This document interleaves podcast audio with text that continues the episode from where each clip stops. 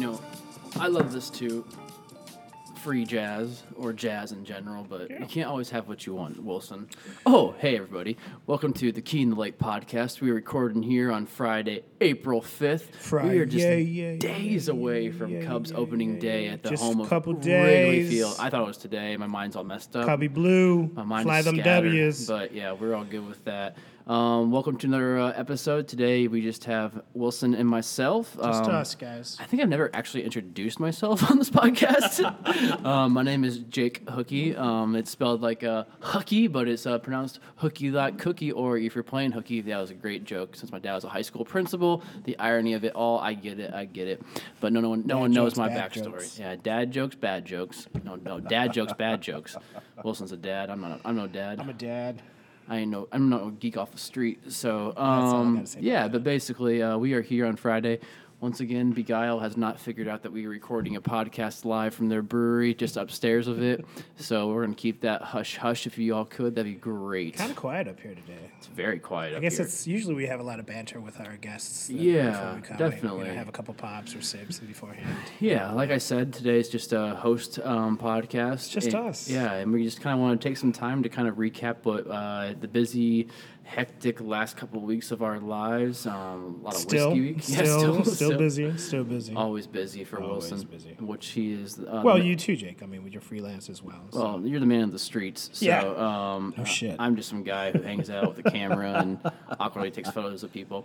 But uh, we are drinking a nice bottle today. Kind of a special bottle, I believe, Wilson brought in. Yeah, a little special bottle. I was gonna actually bring in um, off premise uh, their Elijah Craig barrel pick, um, but we had such a great week this week that I said, "Hey, let's celebrate."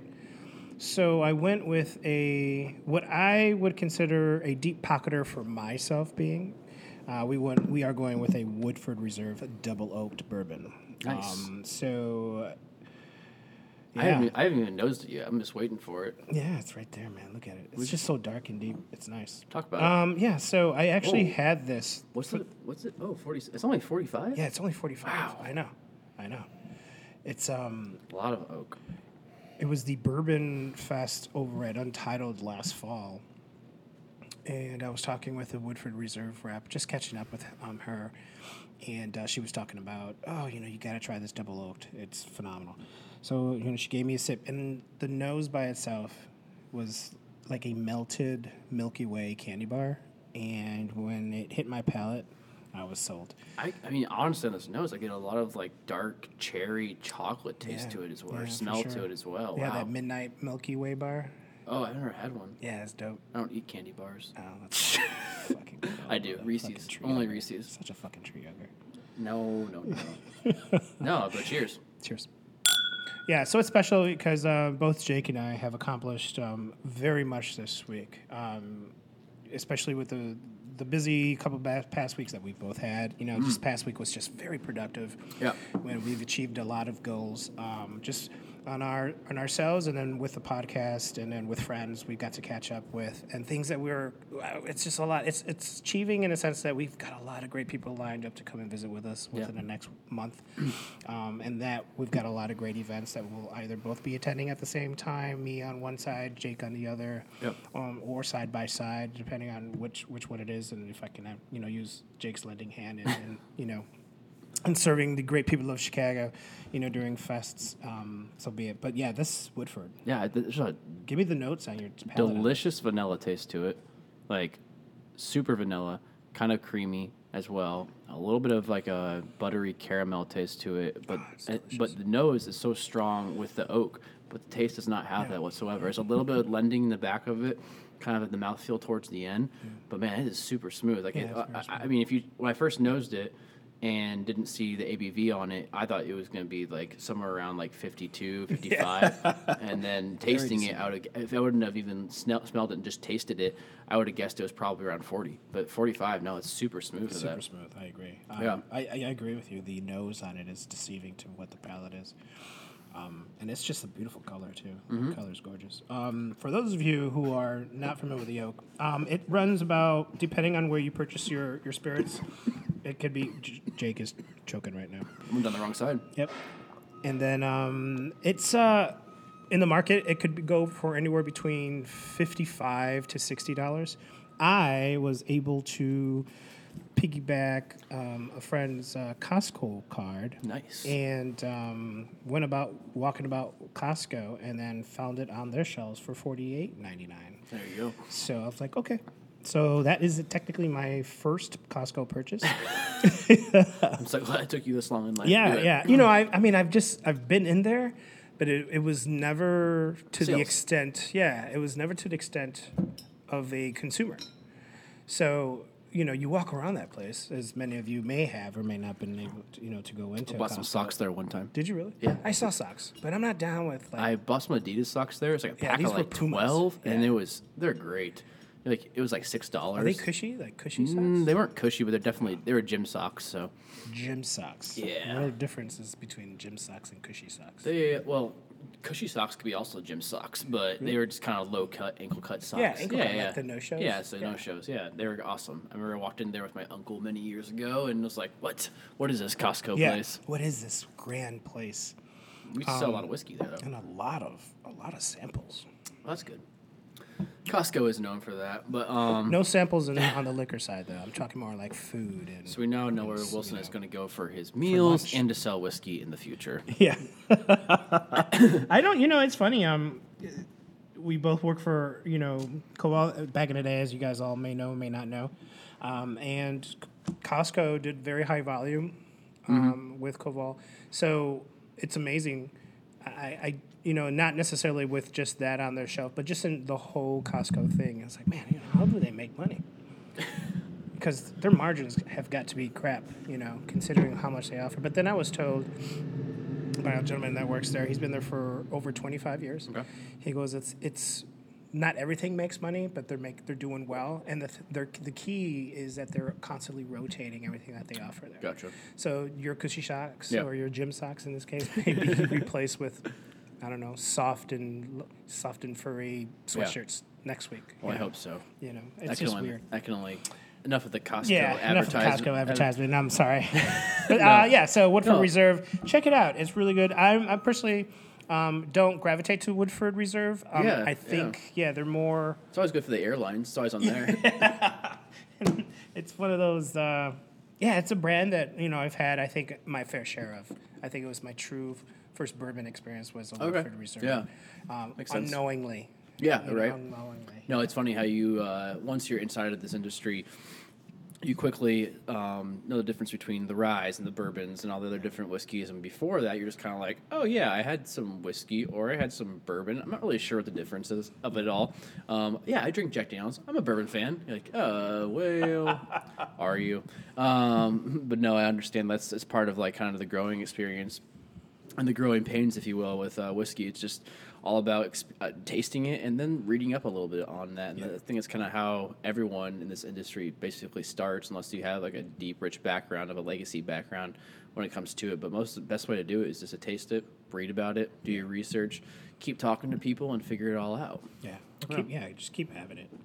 Drink more bourbon. Drink more bourbon. We should make a T-shirt that says that. Actually, uh, I'm sure someone has that. too. someone has that already. I feel I've like seen. Treaty Oak has a T-shirt like that. Or actually, it's Bourbon Night, a YouTube channel on Okay. YouTube. Uh, Chad and Sarah are the co-hosts of it, who recently just got engaged. Shout out to Chad and Sarah, congratulations. Um, they uh, hashtag the uh, drink more bourbon. Gotcha. We need to get a hashtag for our website. Yeah, Our podcast. What would podcast. that be?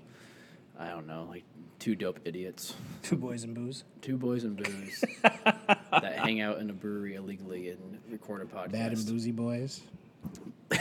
I don't even know what that means.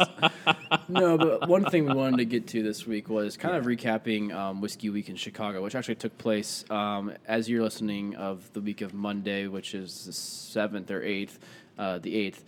Yeah. It was about uh, it ended about a week ago before that, but we were uh, kind of all over the place. We hinted on it a little bit last podcast with Jared, but kind of just a recap of like what we did, what we experienced, people we talked to, and maybe even the gains that we had there um, personally and also through our businesses Oh, as well. Yeah, Absolutely. I mean, just as, it's an awesome experience. Um, if you can experience any bourbon or any uh, whiskey weeks in any city in America, please do it. Um, even festivals and things like that. This is kind of like a five day week festival, if you will.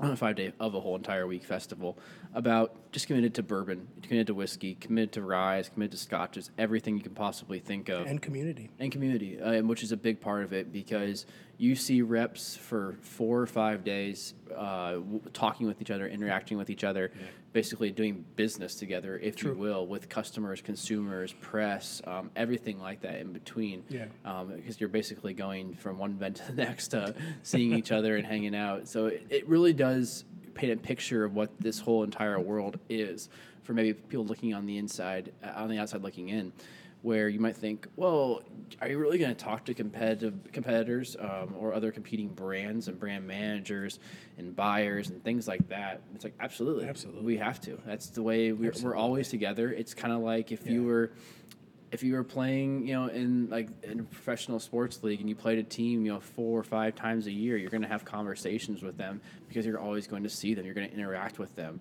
For us, it's about we're always at the same events. We're at similar tastings. We're going to the same bars. We're going to the same retail shops to sell, and we're trying we're trying to put. I shouldn't say we because I don't sell whiskey at the moment, um, but uh, uh, we uh, we go to the, we want our bottles on the shelves, obviously, but we also also we also know that there's a common space for everybody to be on that shelf together, and it's not just about one brand. When it comes to craft, in particularly, it's a lot about community because what we've always been taught, I think, when we when we've come up in this craft whiskey scene, is that if one company succeeds, we all can succeed from that because craft is selling. Yes. What do you think?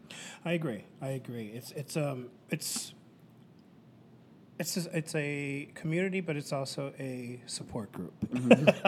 That's a great way of putting it. Um, Yeah. I I think we touched a little bit on it when um, Matt was with us the first time um, around, and this week just allows you, yeah, Yeah. to get your, you know, your line of spirits in front of thousands, literally thousands. Um, certain certain events are ticketed, so maybe you'll, and I some of those are very intimate, so, you know, you'll get it in front of a nice group of maybe up to 20, 25, and then you've got the hundreds, and then you've got a total overall thousands upon um, thousands. Now, what's really great about that is, as I just said, is that we support one another. Yeah. Um, and it's it just makes me happy. It just reinvigorates me as you know a brand ambassador for a distillery that's you know way you know a little bit south of us.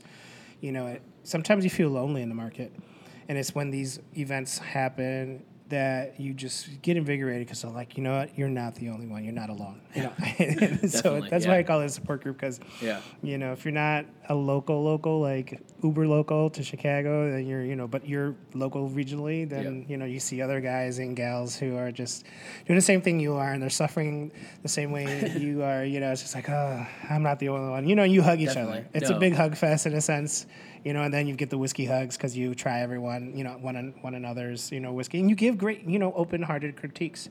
Uh, but it's very good. Um, Yeah. But back to the, tru- the true point is, it just really allows you to touch on all facets of the business. I think the way it best epitomizes or was best um, pictured what, what you were just talking about was Wednesday night at Delilah's.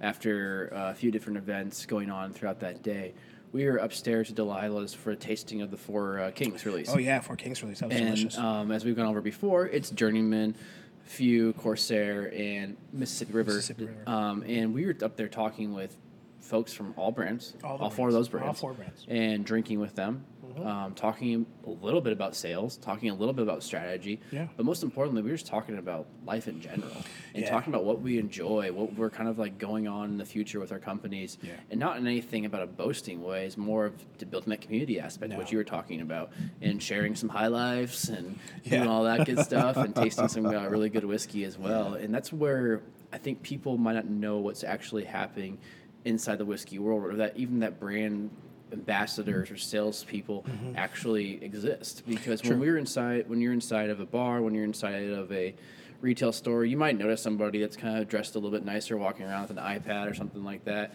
and those are your reps that are selling your product. I mean, it could be from a distributor, it could be from the brand locally itself. true, very true. But after the, at the end of the day, we all come together. We hang out in, a, in the, one of the best bars in the entire city when it comes to whiskey, Yep. and we talk. And we talk about whiskey, obviously, we just kind of talk about life in general for Yeah. the most part. And it's like, hey, when you're in Iowa, come by, come by, because I drive through Iowa a lot. So everybody from the Mississippi River is like, when you drive through LeClaire over the bridge, over the river, come by and say hi. Stop by. And like have friends. And the next day when you see them in another event, you go up and say hi and return to your conversation. Yeah. And I don't think a lot of corporate America, I don't think a lot of industries are built that way. No, no, I agree with you. Um, it's again, it's just it's almost like a naturally built-in Yes. um, perk, if you will. Uh huh. You know? 100%. Yeah, it's because just- it's I mean, nice. I know like I mean, I did event planning for a while, and I was a contractor working for a very large corporation, and sometimes that corporation would be like would tell the would tell their employees not to interact with us contractors, but we were going spending a week at a time in the same city, in the same hotel, in the same workspace together. Yeah. It's impossible to avoid interaction, but some corporations don't want you to interact at all if there's a lack of a better term for it where here it's all like no talk to your people talk to the people you're involved with you're going to stand next to them at an event you're obviously going to talk to them and why not talk to them Yeah. because what we've gone back to a lot i think about brand representation is that when you walk into a retail when you walk into a bar that place is buying the individual as much as they're buying the brand and peop- we're just people behind that brand. We're not Yeah. not we're not just like a you know like a, a superhero wearing like a cape and a uniform for it. We are just the people that At least mine that. doesn't show. You, yours I not show. Yours is all underneath you, like Superman, and you Yeah. can bust it out anytime you want to. out, yeah. I don't even need it. You have a horse head in your Telephone backpack all the dude. time. Don't you worry about it. Just like- it pops out as soon as it needs to. mhm, just like the Godfather in the bed with the horse head. That was a real horse head, by the way. It was really. it looks real. Was it? It real? was real, and the actor did not know it was real. Shut up. So when he opened the sheets and saw that, that was a l- visceral scream. Yeah, No way. yeah. There's you're dropping knowledge for the Get week. the fuck out! Are you Yeah. serious? Dead serious. Dead horse head. Serious. Or serious? Forget about it. No, so it's it's uh, That's what- pretty sad. Yeah, it's it is pretty creepy. Pretty sad. Creepy as fuck. And the girl that Al Pacino marries in Italy, Yeah. she was like 15 at the time. yes, there was a nude scene or two. No. Yeah, she was like a 15 year old actress. Godfather was a perv. The Godfather was a perv. Hoo-ah! Whoops, wrong movie. Um, no, but uh, true stories about both of those, though. about Wow, Godfather. really? Still one of my favorite movies. Oh yeah, One of the best. You know, I, you know, it's funny. Um, I, I, I may be wrong. Yeah. You know me well.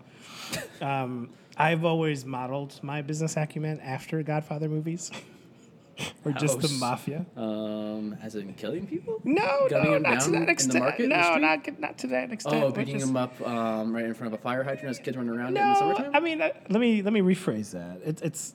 I mean, I just it's an old school manner. Yeah. Mano a mano business. Deal. The dealing. handshake deal. The handshake deal. yeah. We touched on that Yes, earlier go this for it. week. Yeah, it's just these days. I'm a, I'm a very old school dude. I, I do everything old school. I write everything down. Mm-hmm. I keep blogs. I keep tap. I mean, everything is handwritten. I got pens, pen, all that. You know, what- you know how to write. Yep.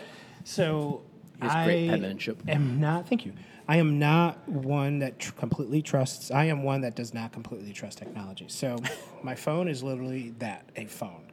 Um, I'll answer quick texts and or emails if need be, but I wait until I properly have a you know place to sit and everything. Open it all up and start answering and typing away if necessary. Um, but I am. I think that puts me sets me apart from many brand representatives. With all due respect to them all, I Especially Matt Brown. especially the sales kid. Sales boy. Oh, sorry, boy. That I, I pound pavement. Yep. You know, I go and I lit- I I'll send an email after the fact. Mm-hmm. Not sending an email to get an introduction.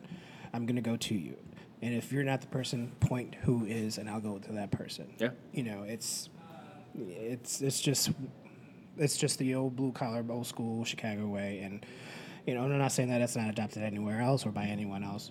Um, I just I, I firmly believe that when you tell me you're going to do something, Yeah. I'm going to hold you to that. Yeah. Um, you say you're going to buy something and you and you didn't buy enough, I'm Yeah. going to hold you to that. Or if you say you're going to buy, you never buy. Guess what? So when Sonny said, "I'm man. I'm gonna kick your ass if you touch my sister again," he falls through. He gets killed, but hey. Yeah. Oh, spoiler alert. It's spoiler alert. There you go. But no, 50 seriously, 50 years later. It's just one of those things. Like you know, I, I truly believe that um, someone's word is still bond. yeah.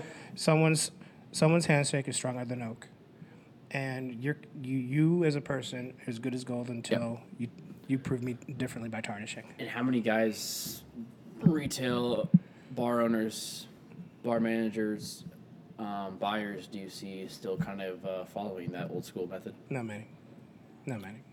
Do you lend yourself to working with those people more? Absolutely, Okay. absolutely, and I think because it's a different way, it's a different generation, um, and a lot of these bars are being gobbled up by larger restaurant groups. Yeah. So you know, there's money involved. How does it affect your approach?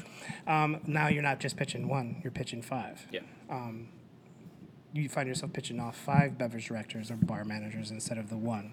You know, just recently, I just I just pitched Yeah, an you- independent. Yeah. you know, owner, um, and he left it on his new bar manager slash beverage director, and all he wanted to do, all he all he needed from me was a face to go with a name and a firm handshake.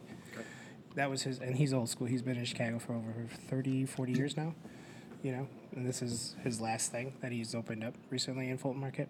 So I appreciated that. I think that account means more than anything Yeah. not than everything else that I've been able to accomplish um, this last year, but it just it means a lot. That it's like there's still Yeah. that method that's accepted and adapted to. Me, I just have to adapt with change, you know, and it's not easy. No. No, because sometimes you find yourself, you know, you go back to the same place four or five times. Oh, he's not here, or she's not here, or you know, oh, they're in a meeting. I was like, well, well, I'll wait. Okay. Okay. great. But if they do, it's like they'll come over and say, hey, how you doing? I mean, I mean, I get it. I, I, I know we're, we're positioned there, and you know, you don't want to take up too much more time. Yeah. But I just want to let them know, hey, I came to you first face to face. Mm-hmm. I'm going to follow up with an email, and I tell them that to their face. Hey, I'm sorry we can't meet today. I'm going to shoot you an email, and then I'll call you next Wednesday And either they call me or I get a text from them or I'll see them next Wednesday. Yeah. I mean, it doesn't it's not a scare tactic. No. It's just letting them know I firmly believe that we can do good business together. we should just invite them on the podcast. Or we can just do Because everybody wants a platform to talk about Yeah. themselves, Yeah. which we are slowly learning about. Uh, no, I mean it's it's very interesting to always kind of hear your perspective and hear others' perspectives along with Matt Yeah. about the approach that you take. Because everybody has a different method.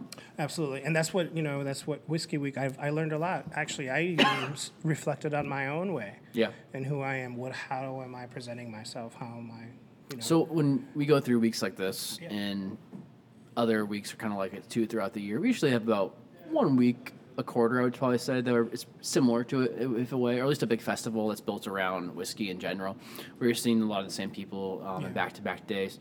Do you take certain notes? Do you take certain methods um, to approaching a new style? no. No. I just make note of it Okay. and, and understand why. Yeah, and if I can naturally, organically, or whatever the proper term is, yeah, um, if I can, if it if it work if it works well with who I am and what I'm trying to do, my ultimate you know goal, Yeah. then great. But I, I'm not gonna take someone else's style and make it my own.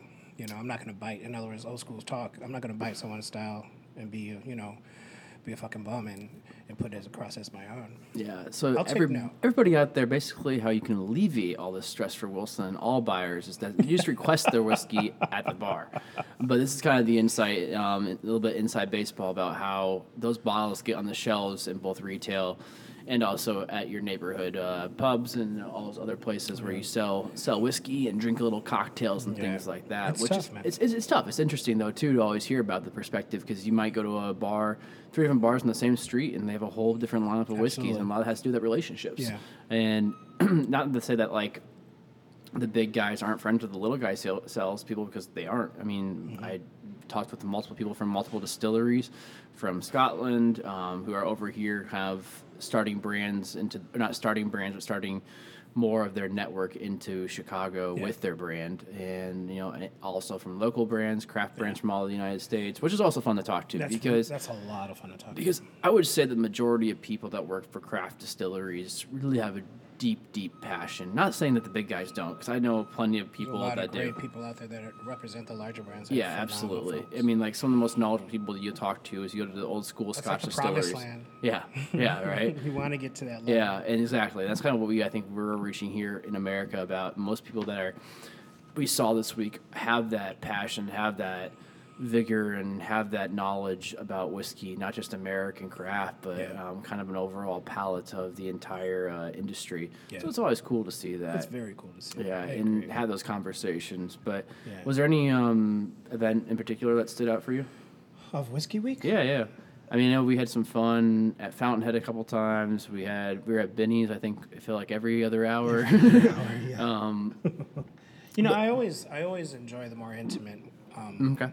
And I would then I'll I'll, I'll go with Delilah um, for the after parties. Mm-hmm. Um, Eddie John. Eddie. we Eddie got to Russell, meet Eddie Russell. John. Eddie Um, Johnson, not the basketball player. Not Eddie. Um, but aside from obviously our, our visits to Delilah, I really enjoyed Untitled's event. Oh, Um, cool, the yeah. American Yeah, you guys talked about that, Fair. yeah, definitely. Yeah. Um, it's that intimate setting that I men- men- mentioned, and I, what I love about Chicago Whiskey Week is that each night is a trend. You know, it just primes you up for the last two days Yeah. of the week where it really gets hot, hot, hot and heavy. You Yeah. know, you got a lot more brands and a bigger space. And Definitely. same amount of time, two to three hours. Um, but Untitled's event, uh, shout out to Josh, the beverage director there. He's a great guy. Um, he is, he's one of the more fair dudes out there in the industry where he talks to everyone, tastes everything, um, and if he if he says I like it, you know he means it. You know. Yep. If he says, hey, it's a little too young or it's a little too oaky for what we're trying to do here, blah, blah, blah. But he's a great guy. He put on a great show. He made it intimate. He limited it to, I want to say, 20, 20 or Oh, it's that small? Yeah, 20, I think, brands. I know that's small. And, and what was great is that we're equal, Yeah. you know.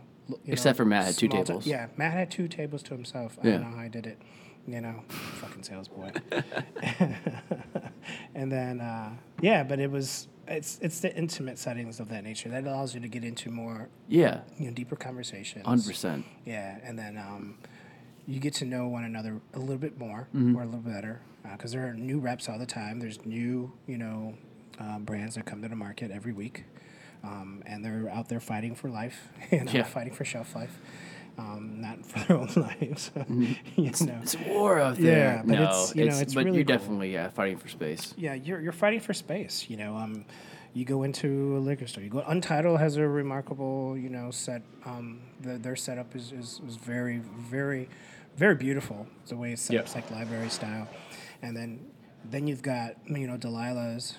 Then you've got Longman and Eagles. Mm-hmm. You know, then you got Twisted Spoke. You know, they all present it differently, but they all have. It's it's almost the same niche, but they have a different way. Yeah, of- they all their own vibe. presenting it that it's a different experience, and Yeah. that's what I really dig about. Yeah, we were going to be out there, kind of always tasting and doing new things. And but like one thing, kind of just transition without that great of a segue, I guess, was we've never really talked about why we started this podcast, Yeah. or um, we're ten episodes in now, or where the name comes from, or what the whole It's like- website is about that supports this podcast as well. Why are we What- here? Yeah, it's it was interesting over the last couple of weeks to get those questions, which are great questions, and it's also it also shows that people are listening, um, which is we didn't think that was going to happen at all. So No, true. it's it's very nice to hear that when you go up to somebody and be like, oh yeah, you're and like I'm hey I'm Jake and. Here's my card. Like, oh, this is your podcast, and like you're the one with Wilson. I'm like, oh yeah, yeah, yeah. So it's it's it's really cool to hear that and get that support. But um, I guess for me, it all started. I mean, really, as a child, like we talked about a couple of times, is that fishing on those ponds at Jim Beam um, with my grandpa and sharing that experience is where it all began. Not necessarily that when I was six years old, fishing the same bluegill out of the same pond every time and catching it repeatedly. Uh, that I was like, I'm gonna be in whiskey, and that's gonna be my career path because that was not a thought whatsoever. I was always charmed by it, and always loved that, and always loved seeing the memorabilia that my grandfather had in his um, basement and all throughout his house. But for me, whiskey kind of came through just your typical brands of Jameson and Jack Daniels, drinking it at a very young legal age, of course, um, and just kind of developing it from there. But uh, our true start for um, the both of us was at Koval, um, entering through the craft route, and for me, it was it took a, it took a few years to really understand where the heritage, where the history for myself began, and how it translated back to those days at the pond. And when I left Koval, I was in search for just something different. And I took a job with Cooper Spirits, which was was representing Slow and Low, um, which is a rock and rye whiskey, which still is awesome and delicious. It's a different, unique vibe when it comes to whis- from whiskey. Basically, it's an old fashioned in a bottle. But what I did was I was driving their mobile whiskey lounge, which was a 1978 uh, G20 converted van that had a whiskey lounge in the back. Wilson was a proprietor, a little bit here and there, maybe. Yeah, yeah. The def- thing was fucking dope. yeah, it was pretty cool. It was, uh, or I should say, purveyor. That's what we call in Puerto Rico un bajapanti. I'm just gonna leave it at that. Yeah, Wil- Wilson's not Mexican. He's Puerto Rican. I just mess with him about it. I don't know why. The wall, you know. I got I got blue eyes and I'm a white uh, male here in Northern America. Italian yeah, you know what? Yeah, Here in Chicago, who grew up in Iowa. Yeah, fishing in ponds behind Jim Beam's distillery. Go figure. yeah, I'm not sure how that happened. The. American dream. the American dream. but no, so like, I, yeah, we I took that job as an exciting trip to be able to go around and photograph people and um, be kind of like a little bit of a brand ambassador, if you will, for the company, representing it and just driving the van from event to event across the Midwest. And it was a cool experience. It was a really great trip. It was about three months or so throughout the summer last year, and it was a great time. And then.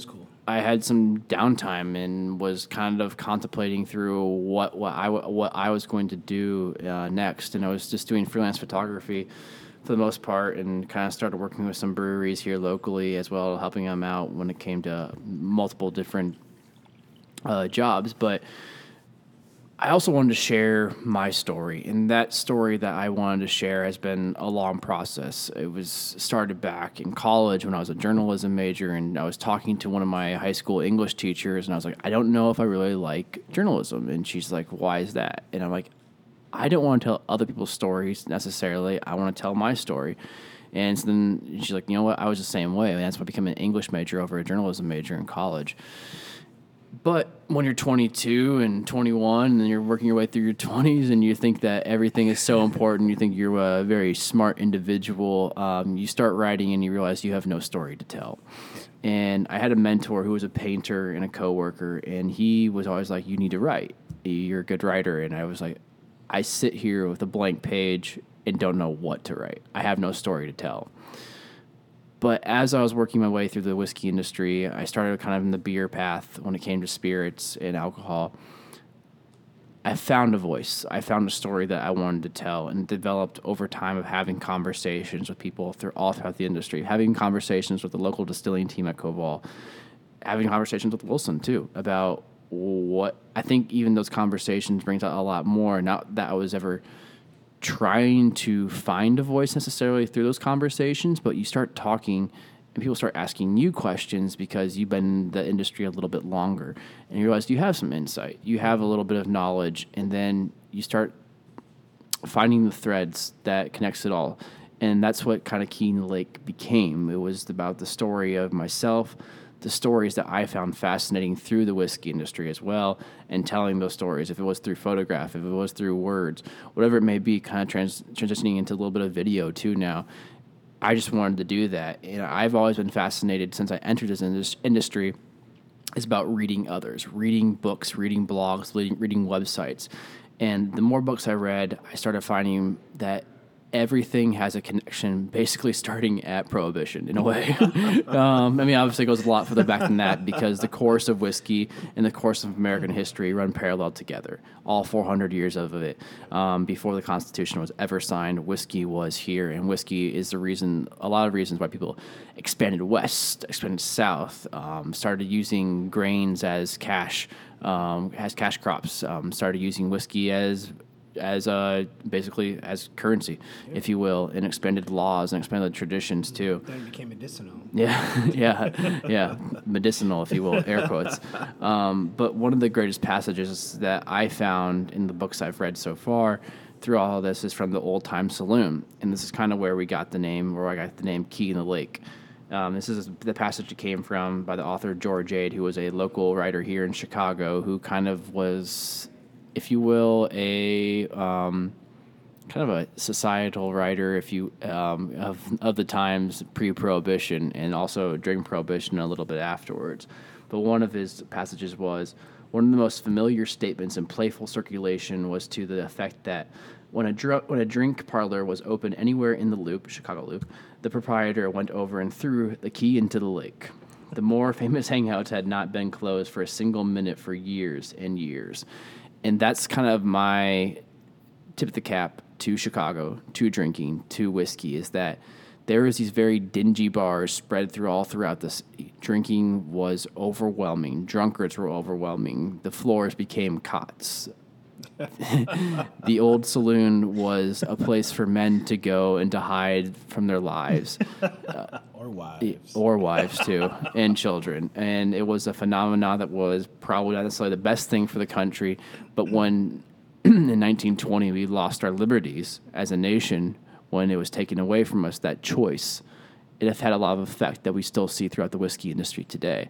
A lot of those laws that we have in the whiskey world relate back to prohibition, relate back to the dries, if you will, and their influence over American policy, which I just think is wrong because you lose your choice as an individual when it comes to the government stepping in and saying you can't have your legal drink. And the outcome of that was the mafia. The outcome of that was organized crime and racketeering, and a lot of good, a lot of whiskey being spread throughout the United States too, and a lot of whiskey, a lot of good whiskey being destroyed from that. And what I wanted to do with this website, and then what turned into a podcast one day after I just text Wilson like, "Hey, I have a microphone. We're gonna record a podcast next Friday," and we did, and we've been doing it since, um, for a couple months here. Was that I wanted to honor the tradition of this industry, honor the people that came before it, but also with a very keen eye on what's to come, the people that are affecting the industry currently. Yeah. Yeah. And I'm, I think Wilson is kind of on, on the same page with me of that. I'm actually, I know he is, but um, I don't know. I mean, I also, I think I also wanted to hear Wilson's thoughts. We've never really talked about what this what this podcast Yeah. means to him. I mean, I'm the only writer, the only photographer. It's it's in a way a personal website. I hate calling it a blog because I actually try to do cover it through news. Yeah, you just try to do other things. But, yeah. what a Trillia blog really does. Um, I mean, for me, and I've shared this with you. When you said, "Hey, we're going to do a podcast," I'm like, "All right," and that was just me being a friend. yeah. I'm like, yeah, you know what? My friend has a vision. My friend has, you know, he asked me to do something for him or alongside with him, and we've got a really great relationship. My friendship is really strong. One of the strongest between um, that I have. I have my group of dudes that I've had friends since, you know, back in the day. You know, and Jake fits right into that. So I mean, you, you know, you got your kids. You know, you got your kids back. Um, so that's that's basically how I fell into it. But you know, more and more as we do these, I really start reflecting, and I'm big on reflection.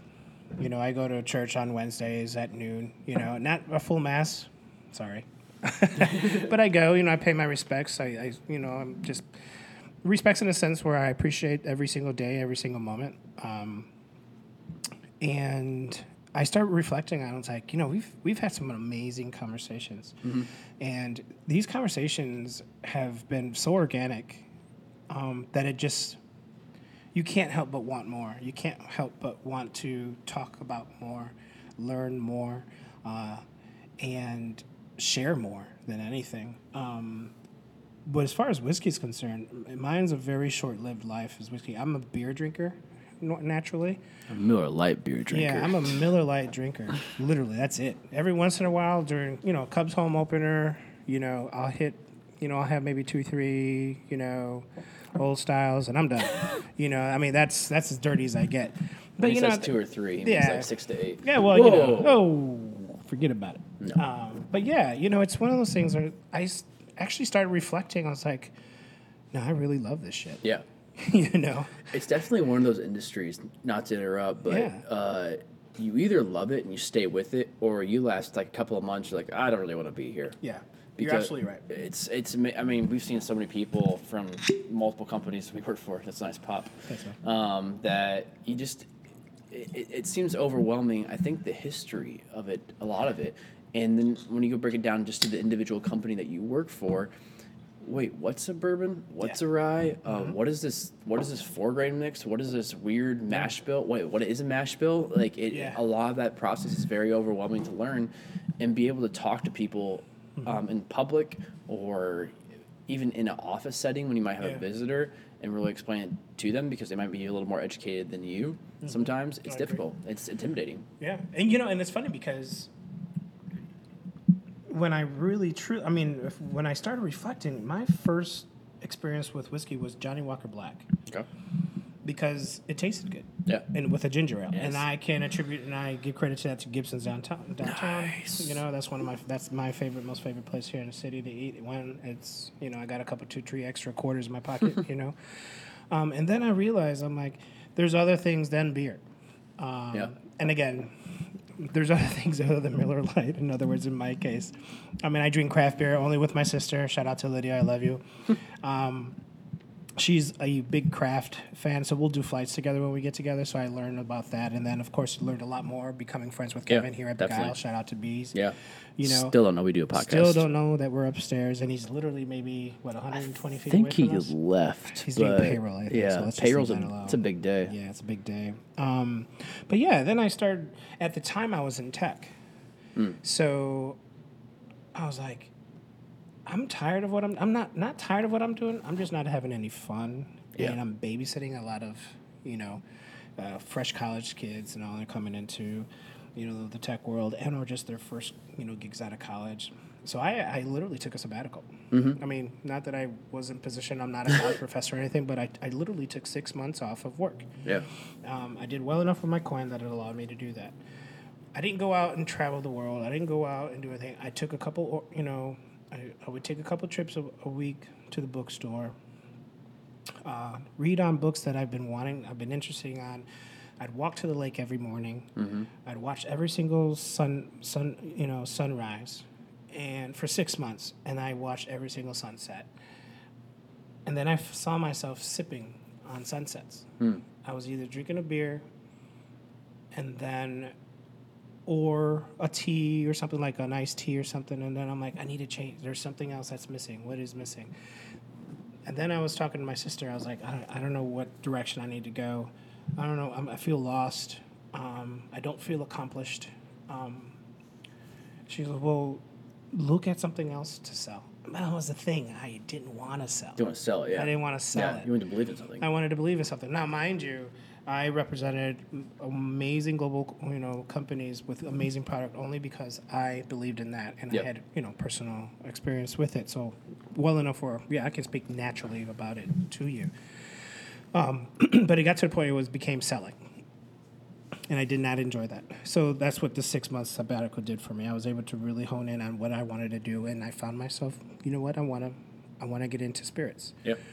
Fort I again I don't know how this happened. I went into the you know the want ads because I'm sorry I know it's called something else now, but that's what it is to me. called Craigslist. and you know I found the opportunity at Koval, Yeah. applied for it, and was able to land that. Start working hard at it. It was really something. I was like, this is what this is how you pay your bones. You know what Yeah. I'm saying?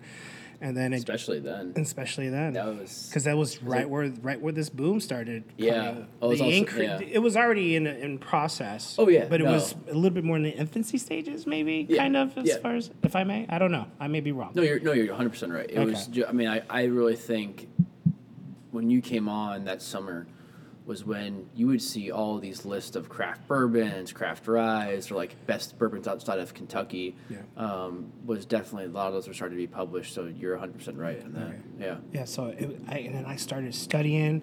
I started drinking more of it. um, and then I met Jake, of, of course, in the office, and I just followed his lead. You know, and it's just because he, he did exactly what I would do normally in my previous line, you know, of industry, where he would go out in the in the, in the distillery, he would talk to the guys. I'm like, shit, you can do that. I was like, don't the dude's the to, dude's but- always fucking back here. I'm like, I'm gonna hang out back here, and you know what? That's exactly where you should. That's where it really started. Yeah. Well, you I don't mean, learn shit sitting on your ass in front of a t- in front I, of your yeah, and. I know we've mentioned that before, where Yeah. like we had that luxury. Of, Yeah, we had that, luxury that allowed us Yeah. to go out there. Hey, I need a quick bottle to take to, to this Mm-hmm. tasting. But you find yourself stopping over by, to see the distillers and say hi, the bottlers, the labelers, the packagers, you know, and just and then you have lunch together, which I thought was phenomenal. Oh yeah, definitely. That was an amazing perk that you actually got to sit and break bread with one another. And they become your brothers and your sisters, you know, it's and it was awesome. So I knew I wanted more of that. And I and it got to a point where I knew ultimately that I wanted something bigger. Um, all respect to Koval, I just felt that where I was at that point, what I was able to accomplish, Yeah. um, with help, of course, um, Jake included, um, I knew that there was something bigger for me. And it just took some time. I didn't rush it. You can't rush anything. I know it's hard to say, but for me, I'm a very patient person. So I just let shit fall into place. and then when it happened, it happened, and here we are today. Yeah. You know, but now, now I'm doing this. I'm having maybe the same rate of success, and you know, not in the sense of the business a- a- side of it, but the actual Fulfillment. fulfillment. Personally. I guess. So when I at the beginning of this podcast, as I mentioned, we've really reached some heights. He and I, Jake and I, we really we just we've come to. I, I- I get goosebumps thinking about it and talking to you guys about it because we are on our way. Eh, maybe. I don't know. We are on our way, man. I'm telling you, there's, there's something, and I feel it, man. I feel it, and I'm, we talk about it. Just But, you know, I we, mean, that's we, not- we yeah. bullshit, we do Yeah. with one another, but there's something, man. I mean, but There's something. There's nothing about this podcast where we're trying to like. I, we're not trying. I'm to, getting teary. I'm we a don't have to do bitch. that, but no, we, we, we, there's nothing about this like, hey, I want to like make my life based around this. It was something where we just wanted to have No, a conversation. no. It was, it was something. We're not trying to make money from it. If that No. was something that would happen in the future, it's totally okay. Well, listen, um, always, always looking for sponsors. Um, but uh, no, But the intent was to share. The share, tell us to, just to keep the Community, storytelling yeah. because the whole whiskey industry is based off of storytelling and based off the folklore, which has created the branding, the marketing behind it over the last few hundred years. Right. And we just wanted to keep telling those stories. The very first thing I ever wrote for the website was based around that. It was based around my time, accumulated time of fishing at those ponds. I don't know how many times it actually was as a kid. I was really young. I remember being out there. I remember my grandpa sneaking underneath the fence one time because he forgot his, his key card or something. Um, and the security guard stopping and be like, Bernie, what are you doing? And it was like 5.30 in the morning at dusk. Um, but yeah, it was, and it was those lessons learned and those, Yeah. those things taught where it might not be it might be many times my many experiences but you can bring that all into one because you can't share every detail No, every aspect of the story. So when you relate back to these brands be like hey we have a heritage brand. We have a heritage recipe that we want to follow. Yeah i mean there's probably a lot of trial and error. There's definitely a lot of trial and error to make those make those whiskeys taste the way they do today but you just can't tell about every single day-to-day episode Yeah. so you break it down into one story you can you combine it into one story Yeah, and that's tough. it is tough. It is. That's even maybe more tough than telling you just the boring day to day. Is to actually to create a revealing story, but also a passionate story Yeah. about where your brand comes from, where your Yeah. family comes from, and that's what we wanted to do. I mean, Yeah. that's what this podcast is all about: is sharing our stories. And you know, obviously today it's just us two, Yeah. but most of the time we have somebody else here talking about that, talking about maybe the day to day impact of the industry, but also talking about how their how their brand, how their family thrives or not thrives, but that lives off of what they do is selling whiskey and telling their story and living through their passions, and, and that's what you, the owners of your company seem to do. Absolutely, and, absolutely. Uh, yeah, hopefully, It's a very proud. It's a very proud family. It's a Hispanic family. I mean, Yeah. first generation Mexican Americans. there you go. You know, and there are four siblings who just they were all in different career paths. Mm-hmm. And then eight years ago, ten years ago, because it took them a couple years to get their plan together, Yeah. of course. But before they actually established the distillery, they were all in different on different career paths. Yep. You know, the master distiller was a one of the head brewers for Boulevard Brewing Company out of KC. Um, my direct boss, Damien, he was in f- the food industry. Like I want to say, I, I maybe I may be wrong, but I think he was like for like Tyson Foods or U.S. Foods or something, but in the KC metro area. Um, their third brother, Eric, was a Cook County prosecutor. I mean, he was a, he's a lawyer here, you know. But then he's since then he has, you know, left law. and Now he become now he's general counsel slash you know general manager for the distillery. And then they have their their sister Mary. You know, Mary's you know she handles pretty much everything. You know, she's the event space coordinator, the event mm-hmm. space director, so on and so forth. I mean, so it's it's a family of four that they missed one another. Yeah, That's and they wanted to do something all American. yeah. So they just say, hey, let's make whiskey. You know. No, that's definitely a and bonding it's, experience. it's a bonding experience. Yeah, you know? unlike any other, to make whiskey. The- Yeah. The de- the day to day details that go into producing a spirit that's Yeah. good. It's incredible. It's it's a. I mean, it is probably the only thing you will ever have put into your body that'll touch your lips, that you'll touch the senses. It is the only thing that truly affects all five senses Yeah, on a very the most natural, organic way. definitely. Think I- about it. Yeah. Hot dogs smell good at the ballpark. what the fuck a hot dog is made out of? Who knows? Yeah, exactly. Well, everything from the Buddha to the experience it next Tuda. week. You know, it's just like it's a bunch of everything grounded up together. Who's to say? Okay. You know, but I'm just saying. You know, it's the most natural thing. Yeah. You know. I mean, when you, you hear can really enjoy. when you hear like these um, these sayings for companies like grain to bottle, grain to this, whatever, Yeah. it's true. I mean, like farm to flask. yeah, yeah. That's my personal favorite. I like that one. Uh, who has that? I can't remember. No one. No one does. I don't know. I, Okay. I was I talking like to some- Joe Henry. Okay. I'm like, dude, farm flask. Yeah, for them, very representational. I don't that. think he heard me. He's he's fucking seven foot tall, so you know I'm five foot seven, pushing. He's a tall, handsome man. Yeah, fucker. Fuck Joe Henry. No, just Wow, joking, Joey. just gosh, checking, Joe. brother. We were just, just talking about him on the podcast too. Yeah, no, just joking with the Joe. But uh, yeah, no, it's it's it's it's real. Those are those slogans are real. A lot of them are out, outplayed, and everyone tries to one up each other as like the first to do this, the family under that, Yeah. the grain to ball. But it, the thing about it all is it's true. I mean, those things are are very representa- representational of what those distilleries are doing, and it's really cool to help. It's it's cool once you understand it. Yeah. When you see it, it's okay. It's a play on words. It's cute. It looks Yeah. good. It sounds good. But the honesty of it, the integrity of it, is there. I mean, Yeah, we had I agree. companies that we've represented that say that, and it's very honest. And that was one of the selling points that drew us to those companies Yeah. and wanted to tell the product because we know the individuals that make it. When you have like your good friends out there making it on a day to day basis, you see, you don't want to sell it more. You, No. you want to sell it. You want to sell it for yourself. You want to sell it for those people. You do. You absolutely do. And that's and that's that's what really drives me. Again, Yeah. you know, with that whole sabbatical, I was just like it was never about me. It's never it never will be. Mm-hmm. It never has been. Everything that I've done in my life as far as work. Yeah. Um, but this, what I do, this is about the that that first drop that comes off of that that, that still, that mm-hmm. first drop of distillate, and everything that comes before it, and then how I approach my current, you know, position, is not anything that's in the job description. Yeah.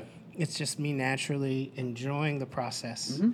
to get you to not to get you to, but for you to say, you know what, I dig it. I like this stuff. I think the easiest way to break down what you do is that you get to go to places that you would love to be at if you weren't going there for work, Mm-hmm. talking to individuals about what you enjoy, Yeah. what you are really passionate about.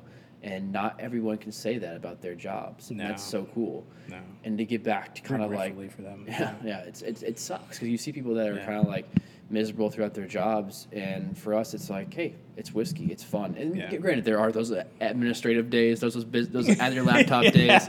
Don't get us wrong. Not every day is all about like going to bars and hanging out and drinking, No. cool, Yeah, hanging out your cool, your hanging out with cool five, distillers. Yeah, five six hours worth of of uh, Yeah. admin work on your laptop, and your laptop Yeah. goes to shit, and then you start swearing at it, and then you call IT, and IT's like, "Well, tell me what it says." Yeah. you know, ah, anyways, Yeah, but the, what we what but what you get to do is go out there and represent the people that make the product, the people that are are the hard workers and the true souls. of I the company. represent the true spirit that goes into every single fucking bottle. And that's an awesome segue into a natural segue, actually, this time into who we're having on next week. Oh, yeah. yeah. And this is, I mean, we This haven't we haven't really done this, talk about who we're having on in the future, but um, this is one of our favorite people in the entire world. Yeah. Uh, we worked with Phil over at Koval. He's one of the, I'm not sure what his position is right now, but he's one of the, I guess, lead distillers. I'd I would say one of the lead distillers. and I he's been there for a few years now. And Phil also is um, one of the bartenders at Delilah's, which Mm-hmm. we've talked about a lot, which is one of the best whiskey bars in the entire country. Yeah. But the cool thing about Phil, obviously, he works in whiskey in two different capacities, which is awesome. Two Yeah. two great places. But what I think Wilson and I love about Phil is that he does it for his family. Yes. Everything is about um, his Yes. partner and her, her two little girls Yes. and doing everything for them. And that's I what agree. this whole industry is about. Yeah. When you look at the big guys of Beam and Russell's, they still are all about family. Yeah. Everything about that. The family is still there on a daily basis. They all still live by each other. They still live on the original homes, the original Yeah. land of their River families. And Everything's named after the yeah, family. yeah, right. Yeah, we're gonna name everything Phil. Um, but no, Phil. Fill her up. Phil. Um, Phil walked into the distillery a few years ago. You hadn't started yet, correct? I was there when Phil started. Okay, you were there. Mm-hmm. Um, yeah, and um, just one of those dudes where like you can have an awesome conversation Yeah. about anything. He- Smart son yeah, smart. Yeah, he has a science background, and he actually came in, I think, to be like the event planner or something like that. Job. Yeah, he came in to uh, help with events. Yeah. Um, and coordinating tours. Yeah, and, and, I was like, and I remember telling um, our boss like, "Oh, you need to hire that guy because I knew him through Delilah's." Um, and I'm like, "He's a really cool guy." And they're like, "Oh," and they went some another direction, not knowing that they had promised him that they were going to have a distiller spot opening up Yeah. in a couple of weeks, and he took that instead. But it was awesome to have him on, and he's one of those guys that could, care, that could share so much insight about the distilling world or distilling process, I should say, and then also talk to you about like all these amazing amazing whiskeys from around the world because he works at the bar at Delilah's that has like the best whiskey collection you could ever possibly think of. So he'd go into like the Highlands, the Scotchwood, I know what he enjoys, and go into other bourbons and other ryes and like the process and of the, what those whiskeys went into to create those individual labels. So Phil's gonna be an awesome guest to have next week um, on the podcast. We're both looking forward Yeah, to much so. having him on. We've been trying to work it around great dude. schedules He's of just each such other. a great dude. Yeah, well, oh, his personality will come out definitely about that. But how he's just a genuine guy that loves what he does and loves mm-hmm. what he does for the people that he loves most. It's true. So- and he always does it. He always says that. Yeah. Got to do it for the fam, man. Yeah, definitely. Doing it for the fam. Yeah, so I think that's what we'll leave you this week at uh, the Key in the Lake podcast. Um, you can check us out at Key in the Lake um, on Instagram and Twitter. Um, you can also check it out. Check out the website. Uh, putting a lot of stuff up there right now, kind of relating back to Whiskey Week and what's coming ahead at keyinthelake.com. Just posted a story about a couple stories about the uppers and downers cocktail competition, um, which was presented by Good Beer Hunting at St. Louis Assembly. Um, met some really great people there. Had some delicious Irish uh, coffee cocktails. So go ahead and check that out. Wilson is at 312 Made, part of Union Horse Distilling Co. Um, awesome dude to follow there as well. Big shout out to Begyle for letting us uh, secretly record a podcast here. They're at Begyle Brewing, and you can check them out on Facebook and also on Instagram, which is the greatest path to find them. Also, if you're heading up to uh, Wrigley Field anytime soon this year for the season, you can pick up a nice 16 ounce can of Begyle Blonde and or a draft of Begyle Blonde within the friendly confines. So Big cool up. That's a huge So thing cool- for so cool for them. Very cool for Kevin and the and the. We'll and be the drinking crew them on. Monday. We'll be yeah, we'll be we'll be downing a couple two three of those. Yeah, I'm down with that. Um, yeah, other than that, guys, we love every support, every ear that you lend to this podcast. Yes, thank you. Once again, guys, cheers. Cheers. Breaking glasses.